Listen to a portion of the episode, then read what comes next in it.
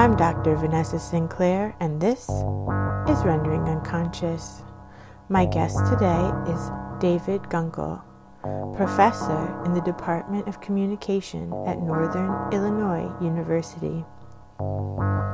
An educator, scholar, and author, Dr. Gunkel specializes in ethics of emerging technology. His recent books include the forthcoming How to Survive a Robot Invasion, Rights, Responsibility, and AI, Zizek Studies, and An Introduction to Communication and Artificial Intelligence. His past books include Transgression 2.0 Media, Culture, and the Politics of a Digital Age, of Remixology, Ethics and Aesthetics After Remix, and Heidegger and the Media.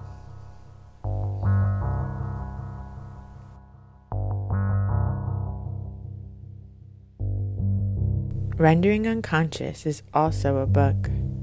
Rendering Unconscious Psychoanalytic Perspectives Politics, and Poetry. Available from Trapart Books, 2019. Please visit our publisher's website www.trapart.net. You can support the podcast by visiting our Patreon, p-a-t-r-e-o-n dot com forward slash V A N E S S A 2 3 C A R L. Your support is greatly appreciated. Links to everything can be found in the text accompanying this episode.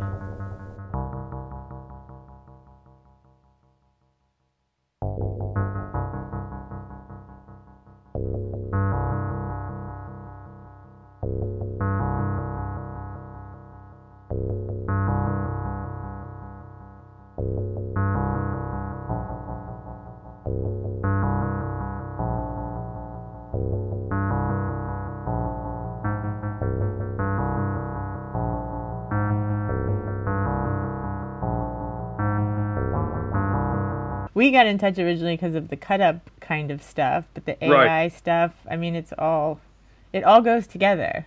Yeah, it does. So, I mean, in in my sort of way of thinking about this, I think you know, especially cut ups, remix, collage, these are all sort of precursors to what we now call computational creativity, right?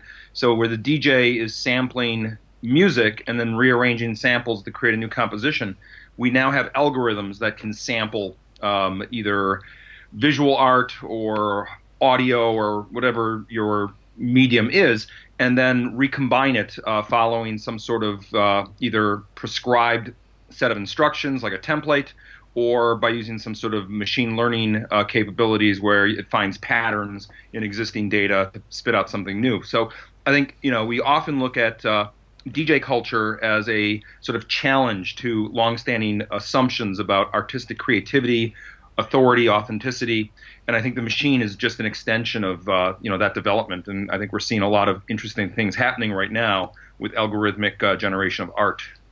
Absolutely. And how did you come upon this interest in the first place? Um, you know, it's interesting because you know I, I, had played in bands when I was in high school and when I was an undergraduate, and uh, at the time that Rapper's Delight came out, um, which you know is usually recognized as the first rap record, although there's some uh, you know debate about that. Um, you know, I thought it was interesting, but I didn't quite connect with it immediately because I wasn't quite sure what it was doing or what it meant.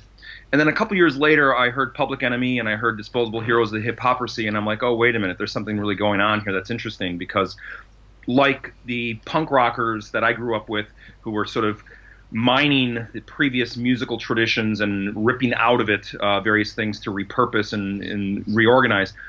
Uh, here you had uh, DJs and very young, uh, you know, MCs and, and, rappers sort of mining stacks of vinyl records and using turntables as an instrument and developing this brand new art form uh, that you know really uh, for my purposes, was you know very challenging to a lot of the established protocols and a lot of the established uh, values that people had about the creation of, of music.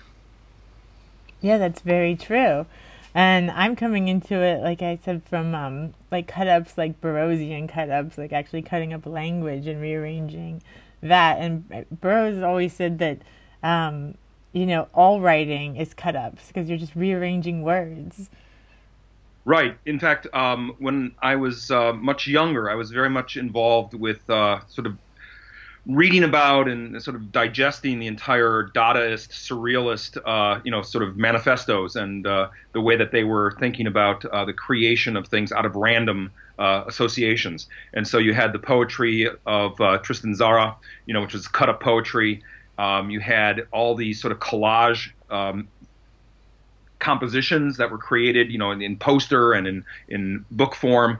And I was really fascinated by this ability to um, sort of use found objects, uh, whether it's in print or whether it's in um, some sort of uh, you know physical form, and then transform that into uh, an object of art, right? Um, to sort of challenge the sort of uh, culture industry in terms of who can produce art, how art is produced, and uh, what manifests itself as the artistic object. And did you just have a book come out about this, or is it about to come out? So the the book really on this subject matter was the of remixology um, ethics and aesthetics after remix which came out from mit press in 2016 so it's been a couple years and what's that like um, you know it's it's really interesting because i think the book has had an impact that i didn't anticipate it seems to be really big in korea where they've actually translated it into Korean. So it's like one of my first Korean translations. Um, but uh, the postcard press picked it up and they did a Korean translation, and it appears to have really sold very well in Korea. That's great. See, I had thought that it was just about to come out, so now I need to go order it because I didn't know it was out yet. Um, but I'm writing a book on uh, called Scansion in Psychoanalysis and Art, and it's taking like the Lacanian idea of the cut or like abruptly ending the, the analytic session to kind of get to more unconscious material and then I'm like applying that idea to artists that kind of do the same thing by cutting up language or cutting up images, cutting up newspapers or magazines or music or whatever, um, and how they rearrange it to kind of see what it really says or let let more uh, ideas come together than was originally intended. Right. No, I, I think what's interesting about a lot of these practices is that when you begin to manipulate the materiality of, of the art object, and you're forced to sort of conform to it as opposed to it conforming to you.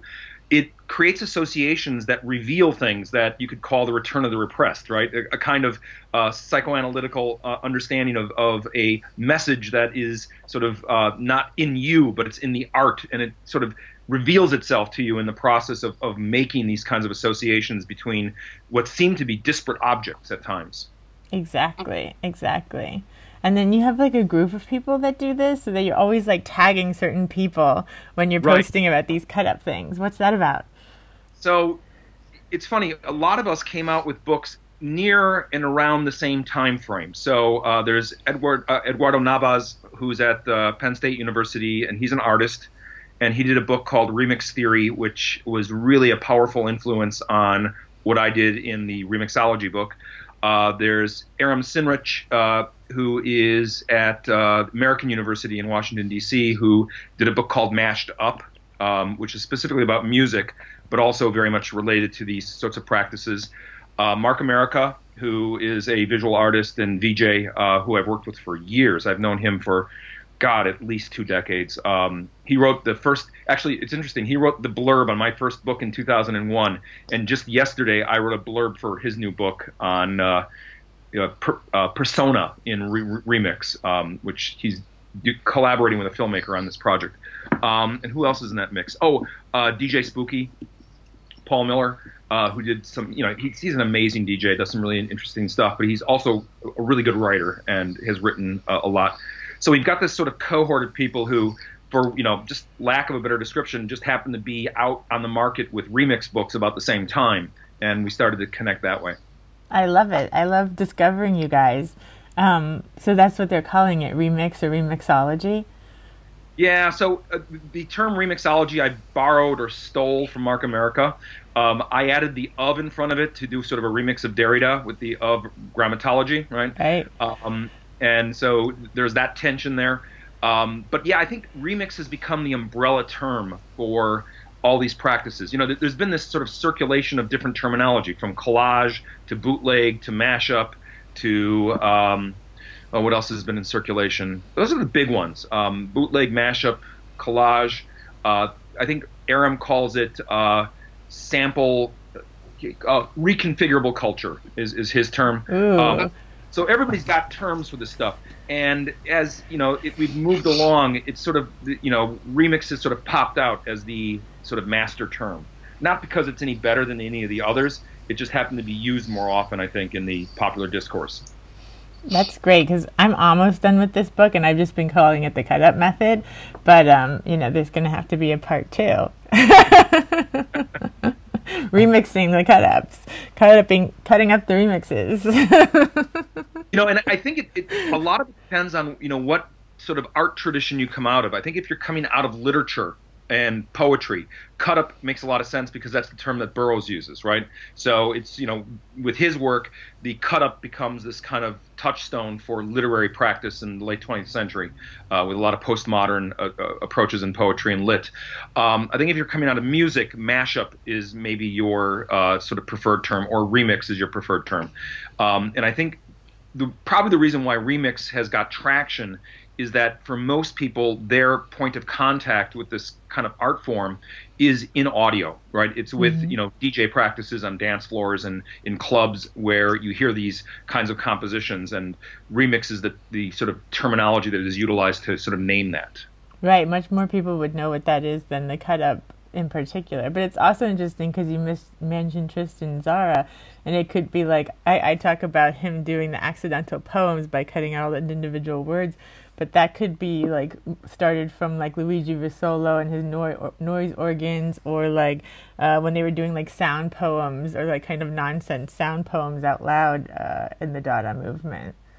Oh yeah, there's. I mean, it, what's incredible about the Dada movement is that it wasn't just limited to one medium, right? I mean, because they were sort of situated at a period of time when all these art practices were exploding in different directions in different media simultaneously. They were doing visual art, they were doing theater, they were doing audio, they were doing some early experiments with radio. I mean, there was all kinds of interesting things going on during that period of time.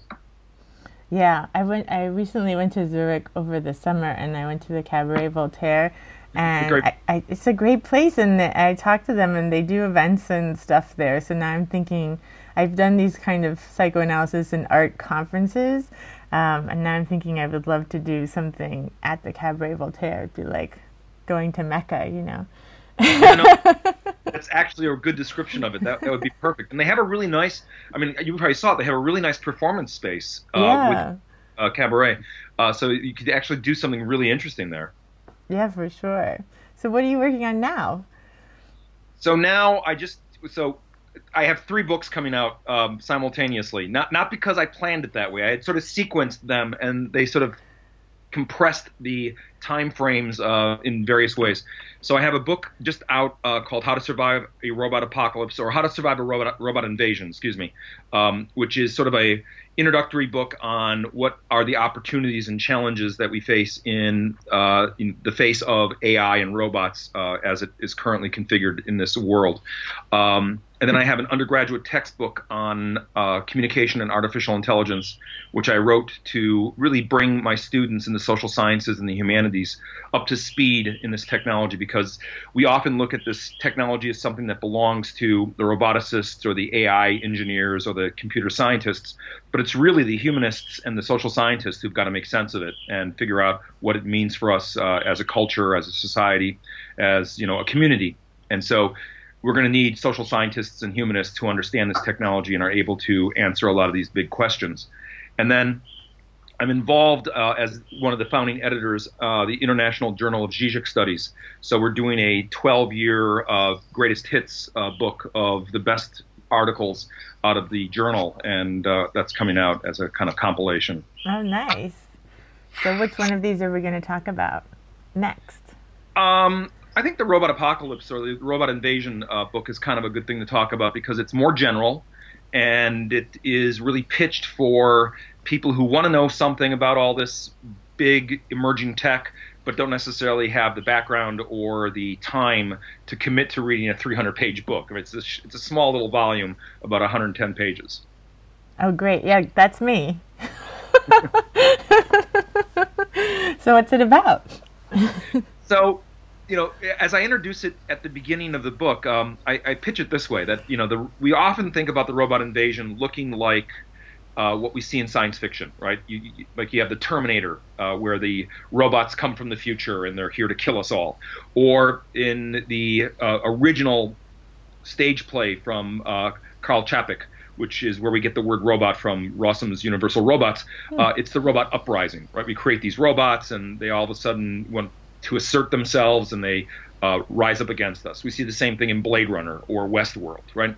So you know, our robot invasion images are always the robots coming to take over, and it's always a very violent kind of uh, scenario that uh, you know plays well in science fiction because it creates good drama.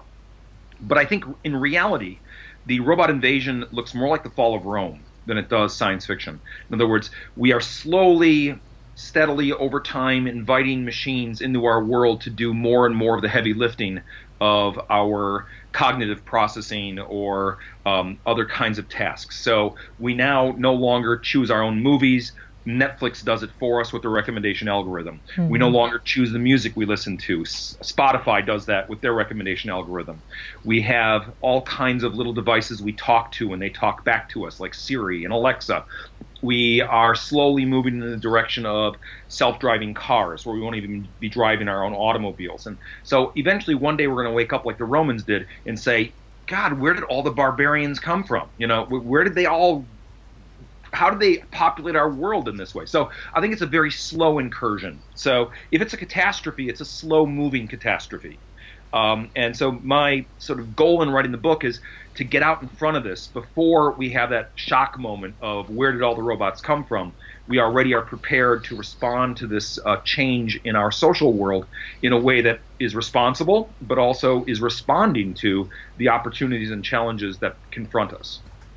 Yeah, that makes sense. Being a being a psychoanalyst, I've always just been concerned with like listening and speech and language and you know, emotion and that sort of thing, the unconscious. And I've really like avoided, you know, technology. It's not like something that comes natural to me.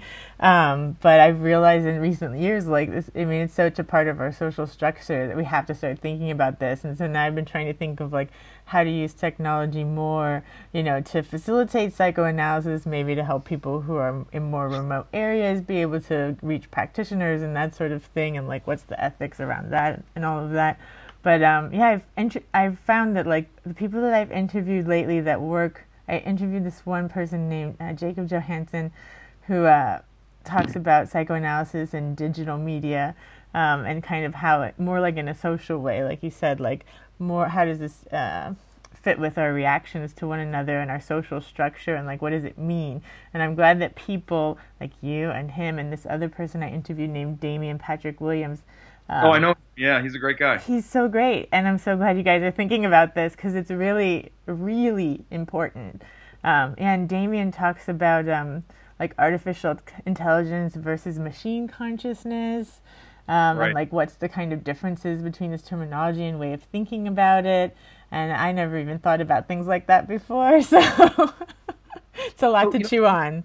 yeah, it's really interesting you should mention psychoanalysis and uh, these sorts of things because, in a sense, artificial intelligence begins with a kind of demonstration with the therapist relationship to the patient. Um, so when Alan Turing writes his famous paper in 1950 called Computing Machinery and Intelligence, he says he wants to answer the question or address the question, can machines think? And he says immediately, you know, it's a it's a nonsensical question. You can't make sense of it because we don't know what think means. We don't know really what intelligence is. So he says, okay, I'm going to change it up a little bit and ask a different question in terms of a game, and that's the famous imitation game or the Turing test. And he predicts in 1950 that it'll take about 50 years for someone to create a machine that can fool us into thinking we're talking to another human being. Well, it doesn't take that long, right? In 1966, Joseph Weizenbaum at MIT creates ELIZA, And Eliza is the first chatbot, right? It's a little computer application that you can chat to on the keyboard and it writes back to you and you can have a conversation. Well, Eliza was emulating a Rogerian psychoanalyst. Um, so what you would do is you would talk to Eliza, and Eliza would just throw your questions back at you by rearranging the words. And it was a rather therapeutic kind of uh, event. Um, people came away from it feeling kind of good, like after having talked to their therapist. And there were even some therapists at the time in the 60s who thought this might be a way to um, create an automatic therapist that people could talk to, um, not for really big crises, but small things, right, to sort of work through problems. And so there's a long tradition of this kind of therapeutic psychoanalytic um, connection between artificial intelligence and uh, you know the uh, practices of the therapist. Um, and even to this day, we look at a lot of AI as being defined by the ability to talk. And we now have things that talk to us, Alexa and Siri and uh, Cortana and things like this. So, you know, the touchstone there or the connection there is much deeper than I think we recognize. That's so interesting because Jacob asked me to write a paper for a journal that he's doing on like psychoanalysis and digital media, and I didn't know about this phenomenon in the '60s, and I'm going to have to uh, weave that in because what I've been doing is basically um, looking at like Lacan's mirror stage and just basically how when you either undergo a psychoanalysis or like study it or you know facilitate it you realize like how much people are really kind of talking to their own projections and like not right. really connecting with one another so much as they think they are or we think we are i should say and that we're like really just projecting on each other and like working through our own things with with or at each other basically so you know especially like in an analytic session once you get somebody going after a few sessions and they kind of get into the rhythm of how it works the analyst's job is so minimal. It's like basically, like you said, just like repeating their words back to them here and there very infrequently just to get them to continue to speak. But really, people at a certain point are like doing their own analysis and doing most of the work themselves. Um, so that's fascinating. I'm totally going to use this. Yeah, and what's interesting about it is that you know Eliza is not in any way conscious or intelligent. It's just a bunch of computers code that you know sort of searches the input text for something it recognizes and then has prefabricated script that it spits back, right? So it's not about the machine being intelligent or unconscious. It's about what happens on the side of the human being, about what our projection is into the object based on our conversational interaction.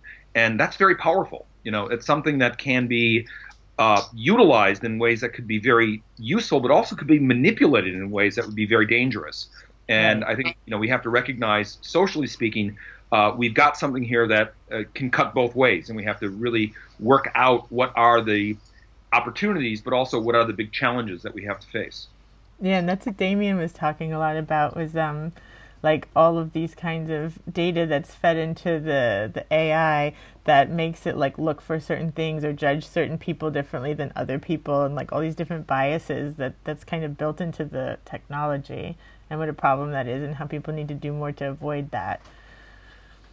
Yeah, and it's really hard to avoid because these big companies that are developing these algorithms, like Amazon and Google and uh, Facebook, uh, you know, they have access to massive amounts of data, data that exceeds the ability of, of any human being to process, and therefore the algorithm is able to find patterns that human beings are unable to see. Um, and sometimes that works out really well. Um, my sister's a dermatologist. She does a diagnosis of skin cancer, and she knows in five years there's going to be a cell phone app that you can just point at your skin, take a picture, and it'll diagnose whether the mole on your uh, forearm is cancerous or not because the algorithm is able to find the patterns that um, identify visually what a cancerous mole looks like, and will be able to do it better than human beings can um, with its capabilities to have access to this large data set. On the other hand, as Damien had uh, you know pointed out to you, we're finding out that a lot of our data contains loads of human bias um, that we did not know was there. Uh, we thought the data was sort of uh, neutral, but it's not, right? There's, because it comes from human beings, because it is about human beings, it encodes or at least uh, datafies a lot of our bias. Uh, and when the algorithm chugs through it, the algorithm can often find uh, bias in the data set uh, that we're unaware of but then have some very bad results when that algorithm starts making decisions or taking action. Yeah, exactly, and that makes sense because nothing in human humanity is neutral, and a lot of our biases and stuff are unconscious. It's not like the coders are like purposefully doing this, you know, but Right, there's just like exactly. it just comes through. Um, isn't that so interesting? This like phenomena of uh, doing these medical diagnoses over apps and things. I just moved to Sweden last year, and people seem to use that a lot more here. Like for minor things that you can just take a picture of that, like a rash or something like that. It's all like through their kind of healthcare system. You can just like look it up on the computer, take a picture, and get it diagnosed. So, you know, the story was always with automation and technological unemployment is that, you know, the machines would come for the blue collar jobs, like the jobs that are dull, dirty, and dangerous. Um, and that was the story of automation in the 70s and the 80s and the 90s, uh, where, you know, robots had replaced human workers on the assembly line. Now, with machine learning uh, in particular, the jobs that are sort of open to automation and are the greatest threat for technological unemployment, if that is to happen, are going to be more of the cognitive and intellectual jobs that we consider white collar jobs. So algorithms now can write original stories for publication, and that challenges journalists and their you know skill at doing writing, or technical writers who create manuals and other things like that. Um, you have algorithms that can make original scientific discoveries because it can look through a huge set of data collected by scientific instruments and find a pattern that is able to be generalized that maybe the scientist himself or herself doesn't see in that data set. Same with medical diagnostics. Now, can it do everything? No. But if your job is looking at data and making inferences from data, chances are an algorithm can do that work and probably do it better than you can. That's amazing. Are you still on Facebook? I am still on Facebook only because there's people there that I don't have contact with because that's all they use. But my feeding the algorithm my own data has significantly dropped off because, you know, the thing that we've come to realize, I think, over time is that Facebook is not a social media platform. That is its user facing sort of, uh, you know, interface. Uh, it really is a data company and it use you know it really is an AI company and what it's doing is using the social media platform as a way to siphon all the data out of the world to learn human behavior to train its algorithms to do things better. So I tell my students all the time, you know, it's not that you use Facebook, Facebook uses you. And you've got to recognize how that relationship is structured and what our opportunities are, but also what are the liabilities uh, for us using that kind of technology. Yeah, it's really hard. I really, really dislike it. And I, I can't get myself to erase it because there are, especially like the people that are a little older, it was kind of like the first thing they got after MySpace, I guess. Yes. um, so there's like a kind of a whole generation of people that don't have Instagram or Twitter or anything else. And that I don't know if I would get to see if I deleted it completely, but I really like, really don't want to be there anymore. It's sort of like the same reason why I have a landline on Right. you know, home telephone. Uh, it's not because I use it; it's because the older relatives and older uh, friends I I have, that's what they call. And if I didn't have that, they couldn't get in touch with me. Exactly. So Facebook serves that kind of purpose. Yeah, exactly. I'm gonna think of it like that. It's just a landline that you just I'm just letting lay around, but I don't really like use it actively or anything. I just check it once in a while to like see if one of those people has messaged me or something like that. But I took it off my phone and all of that because I know. I mean, it all listens to you now. So what is it? That's the other side of it is like how much can you worry because it's all it's all listening. Like I have a new computer and I can't take Siri off of it. You're like you just can't. Oh, right. now, you know. Yeah, but you know the, the Facebook app on the phone is is rather devious because even when you're not using it, it's still recording uh, what you're doing on your device as long as you're logged in. So having it off your phone is a good plan. Okay, good. I took that in Messenger off just because I, I, I don't know, it just freaks me out. But I realized that, I don't know, it was maybe last summer. I was in Florida and I was visiting a friend and uh, I was at a bar and it wasn't even like a radio was on or a DJ or something, like nothing that was actually like th- that I would imagine the algorithms could pick up like the music that was playing. But it was like just a guy, like singer songwriter, like playing his guitar you know and uh, i guess my phone was listening because as soon as i opened my phone the spotify app was like up on that same song that the guy was like playing in the bar and i was like that's weird. that, yeah, that is weird. Yeah. And uh-huh. it's not something that I normally listen to, you know. So that that's when I started realizing how much it was listening. Right. And I switched all my patients. I still have a few people in analysis over uh, online, and I switched them over to WhatsApp because I felt like what WhatsApp is encrypted and all of that, and hopefully that helps. Yeah, you know, we really have to sort of develop a better critical sense of, you know, sort of what consumers do with these apps because I think the assumption we make as educators in particular is that these are our digital natives and so they must know how to use all this technology and they understand it. But the fact is yeah they use it but they don't understand it.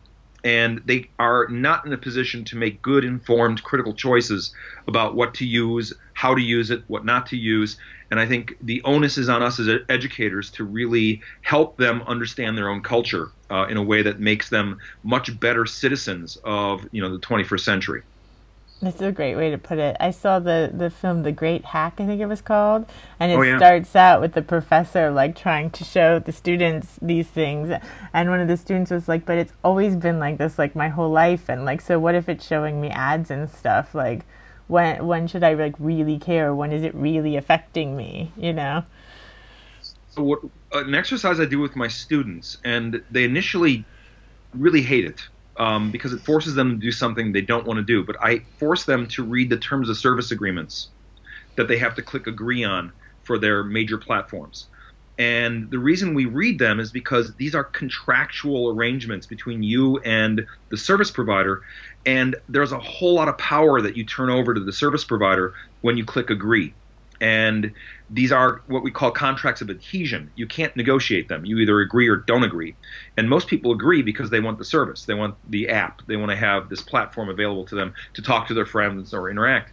But so much is revealed in those documents about what the service is doing with you, with your data, with your IP, and everything else. And once they start to read the terms of service, they realize that you know there is a lot that goes on behind the scenes that is available to us, but we like literally just willfully ignore it because we just click the agree button. And so forcing them to read the terms of service, I think, is a really interesting exercise because they start to see exactly what is happening with the data, who it's being shared with, why it's being shared with them, and what their rights and responsibilities are within these private sort of political organizations that they agree to to join. I've never read the terms of service. They'll scare the hell out of you. I bet it's like you don't want to look. You know, you don't. You right. know that you don't want to know. It's kind of like uh, I want to see how the sausage is made. Yeah, and it, but it clearly has like very real world effects as we're seeing in the past few years. So maybe we all need to read it. um, what do you feel like the alternatives are? Um, well, okay, so you know, the, one of the alternatives was delete Facebook, right? There's a huge campaign, delete Facebook. I don't know that deleting Facebook is the best solution. I mean, it, for some people it might be, but for a lot of people, um, like you and I have discovered, you, you can't just delete it because you have access to your social network through this platform, for better or worse. So instead of deleting it, I think we need a real concerted consumer organization, almost like a union, pushing back. And I will say to Facebook's credit, they have at times altered their practices based on people pushing back. Uh, in 2009, they did some uh, rather draconian rewrite of their terms of service having to do with what they claimed as their access to your intellectual property. And it was really staking a claim to things that said, you know, we own your stuff, in, in effect. And some smart people caught it and organized and there was an online campaign to push back on Facebook, and Facebook finally capitulated and said, okay, yeah, we'll go back and, and rewrite our terms of service and remove that clause. So I think we can have some impact, but we can only do so if we're organized. I mean, one person has no impact, but you know, hundreds of thousands, millions can. And when you're talking about a platform that has billions of users, uh, you can have an impact if you're able to mobilize. And I think you know, squatting in these platforms is probably a good idea, and you know, pushing back in a way that holds them to account is important. But that can't be the only thing. I mean, we need some sort of government uh, involvement because our government is there to protect us. And if we don't have them on our side, I don't know that we have as much power as we can possibly exercise. So, for example, you see Zuckerberg go constantly out to Washington and get grilled by the senators about what Facebook is doing, but they never make any laws, right? They ask him all these hard questions, and he goes back to Facebook and says, "Okay, we promise we'll kind of maybe do something." But it would be good if our government would say, you know, okay, we've heard from Zuckerberg, we've heard from Google. Now we're going to make some laws to help protect consumers uh, who use these platforms. So I think it's a double-edged, you know, approach. You have to have consumers pushing back from within. You got to have government pushing back from without, and we've got to have some way of holding these corporations accountable for what they do or don't do uh, with this technology. Yeah, they can't keep saying like, "Oh, we didn't realize it was going to be used like that." Yeah. oh, uh-huh. we didn't know. yeah, this is kind of uh, "oops, sorry, our bad." Uh, when you're talking about a election, in the case of the 2016 outcome, uh, that is more than "oops, our bad." That yeah. is something that should have been caught, uh, and something should be done about it in advance of the 2020 election too. Exactly. And it definitely does work uh, if the government puts some different rules in place. Because then, it, since moving to the EU, they have this like GDPR kind of rule right. now, where you have to like be notified, and then. Uh, and I didn't even realize how much that was helping until I went back to the U.S. for like a month, like a month ago, and um, then all of a sudden, all these like pop-ups and things were like going on my computer that I never have here, and never have in Sweden. You know, so it does make a difference. So I mean, you know, I have a friend who's a lawyer who uh, once said, you know, our technology advances at light speed and our law advances at pen and paper speed. And it's true, the law is always lagging the technology. But I think, you know, we have to begin to initiate some rulemaking, some policy, some some regulation. And it's not going to be perfect, you know, it's going to be a draft, but you know, law is good for that effect because it can evolve and it can be interpreted by the courts and it can get better over time. But I think we have to move in that direction. I think the EU has taken a big step in that uh, direction by innovating with GDPR. I think the United States has been really lax in uh, responding to these challenges. And uh, my hope is is that you know in, after the 2020 presidential election, we can maybe get someone to move in that uh, sort of way to push our legislatures to start making some attempt to regulate or, or make policy for the technology. You'll notice, however, right now, in even in the Democratic field, none of the candidates are talking about this. Right. There is no AI policy discussion. And there should be an AI policy discussion because it is the thing that makes the difference. Um, you know, Trump will talk about the immigrants taking our jobs. It's not the immigrants taking our jobs, it's the AI. And unless we're prepared to talk about this in advance of this robot incursion, um, we're not going to be ready for it. I think the only person who is talking about is Andrew Yang, who talks about the universal basic income mm-hmm. as a way to sort of ride out the technological unemployment that might happen. But that's only one puzzle piece, and we've got to have a much bigger picture um, and a better better strategy for addressing these challenges. Exactly. And it also contributes, you know, the tech industry to, to like pollution and everything too. And, you know, there's like an island in like Indonesia where all these parts of computers are being dumped or all this kinds of other stuff that people aren't addressing or talking about either. Like those companies should be responsible for waste management of their products or something. Yeah, exactly. It's not only waste management, but you have something, you know, which was invented as a, you know, a currency for people who were displaced, namely Bitcoin, uh, becoming no longer a currency of exchange, but becoming an investment currency.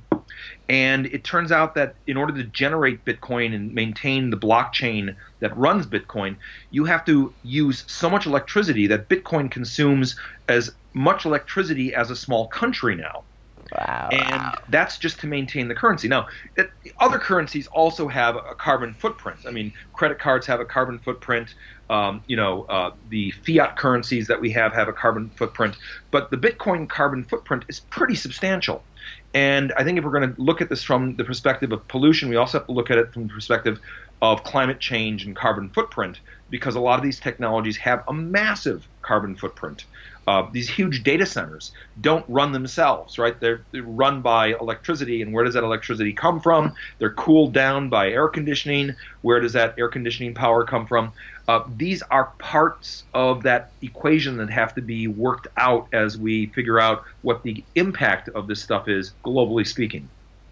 It's a really good point. I'm really trying to educate myself about all these things, and um, I recently read uh, Edward Snowden's new book, Permanent Record, and that was really interesting to see how like all of the kind of actual mechanics and like cables and like parts and all of these things were like American, and how that's like why a lot of American like laws or not having laws and that sort of thing kind of hold and why like some countries don't want all of these things in their country like say China because it's not just like oh the Chinese are just trying to oppress their people or something as the American like idea of it is but it's more like they don't want America's stuff in there like spying on them those kinds of right. ideas. Well and vice versa right? I mean we had right just recently two senators um, issue a letter concerning the application TikTok which is uh, based in China. And their concern is that uh, this is now the first Chinese app that has really caught on globally, and that American teenagers were downloading it for doing video chat, um, just kind of like Snapchat, right?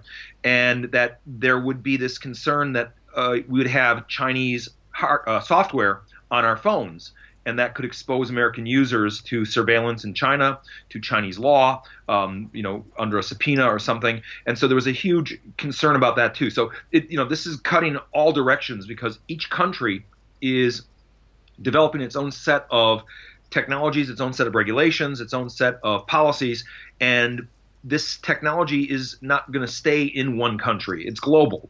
Right, and right. how these things extend across the globe is going to impact beyond the national boundaries. Yeah. So this this between the internet and like climate change, it seems like there needs to be some more like kind of global working together on like how to address all of these things because it is impacting kind of everyone everywhere now. Interesting. I don't know how they're going to do that because that could also go horribly wrong. Yes. I mean, you just have to look at our history to see how things can go horribly wrong, and yeah. it has in the past. Yes. Um, um, can we talk about your Zizek work? Yeah, How did sure. you get involved with this? So in 2006, uh, Paul Taylor, who's at the University of Leeds, approached me and he said that he wanted to create a journal uh, called the International Journal of Zizek Studies, sort of uh, modeled on what had been uh, the International Journal of Baudrillard Studies that had been operational uh, for a number of years. Uh, and he didn't have any clue as to how to do this.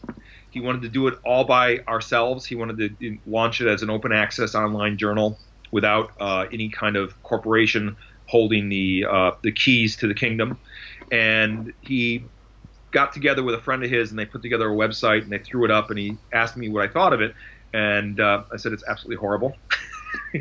Because I, I have a background in web uh, design and development so you know he wanted me to really weigh in on it. And he said well what would you do to fix it? And I'm like well lots of things. And he says well if I get you a little money from the University of Leeds do you think you could put together a working platform that we could utilize? And so we did and we collaborated on that and launched the journal in 2007 and then just started getting a lot of really interesting contributions from people all over the world mainly because the journal was free it was open access it didn't require any subscription and we were able to penetrate markets that oftentimes the uh, academic journals that you have to pay for through subscription don't have access to and so we a lot of people in South America contributing, a lot of people in Asia contributing, um, and it became this kind of pretty big global phenomenon for a, a small academic startup.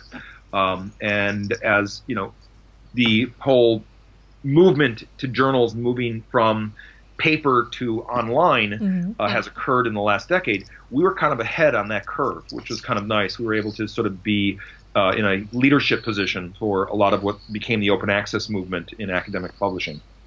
That's amazing. Uh, and it's still open access? It's still open access. It's still available online. In fact, I'm having a meeting tomorrow with our library to talk about what might be the next generation of this thing because we've kind of outgrown our current platform, which is the Open Humanities Press platform, which is a nice little package out of uh, Canada, but it doesn't allow for a lot of the uh, back end uh, data processing that li- libraries need to do to index uh, the content. And so we want to be a little more uh, proactive with uh, working with librarians and information scientists. So we're going to be meeting tomorrow to talk about uh, how we can evolve our uh, system to be a little more uh, in touch with what is necessary for you know users, students, scholars, you name it. That's wonderful. And so your your third book that's coming out is a collection of articles from this journal. Right. And so that that book is really taking what we did is we sat down with 12 years of articles and we just said, okay, which ones have had impact, which ones have been the most uh, cited, the most interesting from the perspective of other readers, and then we bundled those up in a package, um, sort of divided them in the three areas. Uh, it's called uh, philosophy, politics, pop culture, which sort of you know sums up Zizek. what he does, right? Um, and then just assembled, you know, five or six essays under each category and then uh, put it together as a as a single book. And the idea was that this would allow people who maybe aren't regular readers of the journal to have access to the best and the brightest uh, out of that uh, effort. Yeah, or someone like me that's just finding out about it, so I can like catch up, catch up yeah. to where you are. you know, no, that's great. I really appreciate uh, all the work that he's done because like every person I've spoken to, that's like I don't know under 30, 35.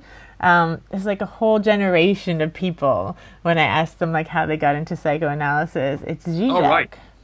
And that's yeah. so nice. He's he's an amazing sort of mechanism for funneling young minds in the direction of some really important philosophical and psychoanalytical work, right? So you're right. People come to Lacan through Zizek which I think is a really interesting way to come at Lacan, and it uh, sort of exposes uh, a new audience to that work.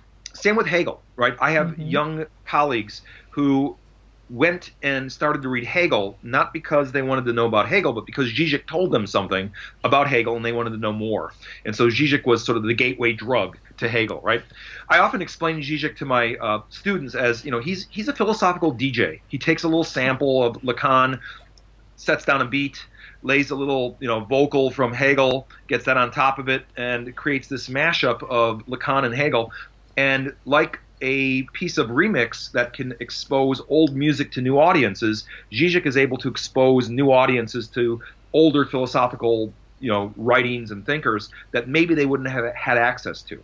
And so, you know, people are exposed to it through his work, but they don't just have it there, but they actually seek it out and they go back to the original.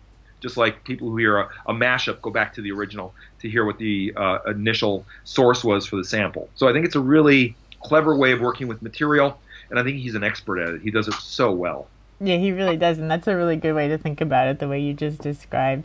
And uh, yeah, and then he also relates it like to pop culture and like film and that sort of thing. So he like gets right. people into interested in theory that might have just been interested in film or the arts or something, um, and weren't even thinking about psychoanalysis or philosophy. So, so it's that's great because that's. I, I feel like this the way the di- world is digital now. It's like prime for people to understand like these kinds of theories of the mind more than ever because everybody is creating their own image and everybody is like projecting and you can see how all the projections work so clearly with like things that happen on social media and online um, so it's like ripe to just like be like, say this is what Freud or Lacan said about this. see how it's working. You can see it at play right here. So I think that's great.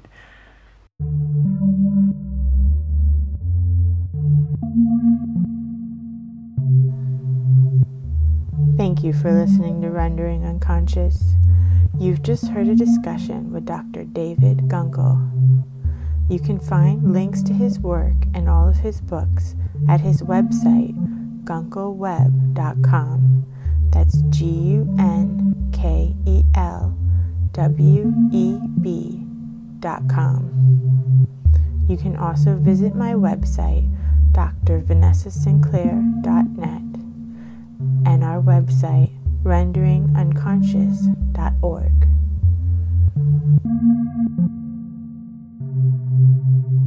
Rendering Unconscious is also a book. Rendering Unconscious Psychoanalytic Perspectives, Politics, and Poetry available from Trapart Books 2019. Please visit our publisher's website www.trapart.net.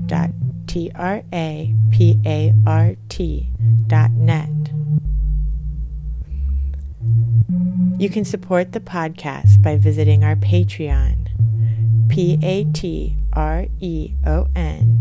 dot com forward slash v-a-n-e-s-s-a 2 3 c-a-r-l. Your support is greatly appreciated. Links to everything can be found in the text accompanying this episode.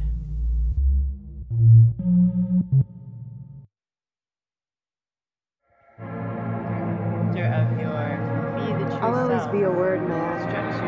Structures us It's with no calligraphy for French Abraxas prose. He's closely, I'm quite why sure, one of my favorites. a spiral, a serpent, Abraxas is. It's not sacred, okay? We're Proton situated and matter. wearing the big white hat. Seems to be in a hurry, but where he's going, you'll have time and nothing but. And none of the good citizens of Chicago is exactly The third mind is when two minds collaborate. Brion Gysin. No call cannot be completed as dialed. If you dial the five-digit access code this time, And press the dial at only one or zero before the five-digit code or contact the carrier for help. dedicated to the mysterious, the unusual, and sometimes the supernatural. A program of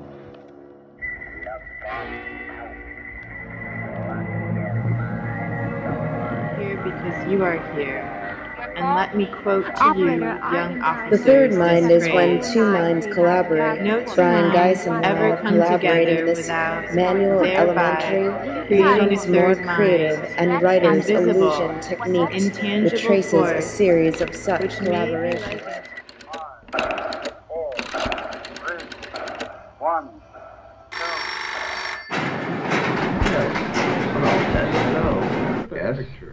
Reasons why the artistic world can't. Operation rewrite That Maya, walks beside Maya, illusion, illusion. Now, these uh, experiments started not on tape Thanks recorders, again, but on paper. continues to unfold. Have a The lot of spiral In people. of work. 1959, Brion Gysin said that writing is 50 years behind painting. By the painting. passerby, He the applied the montage technique to words on a paper.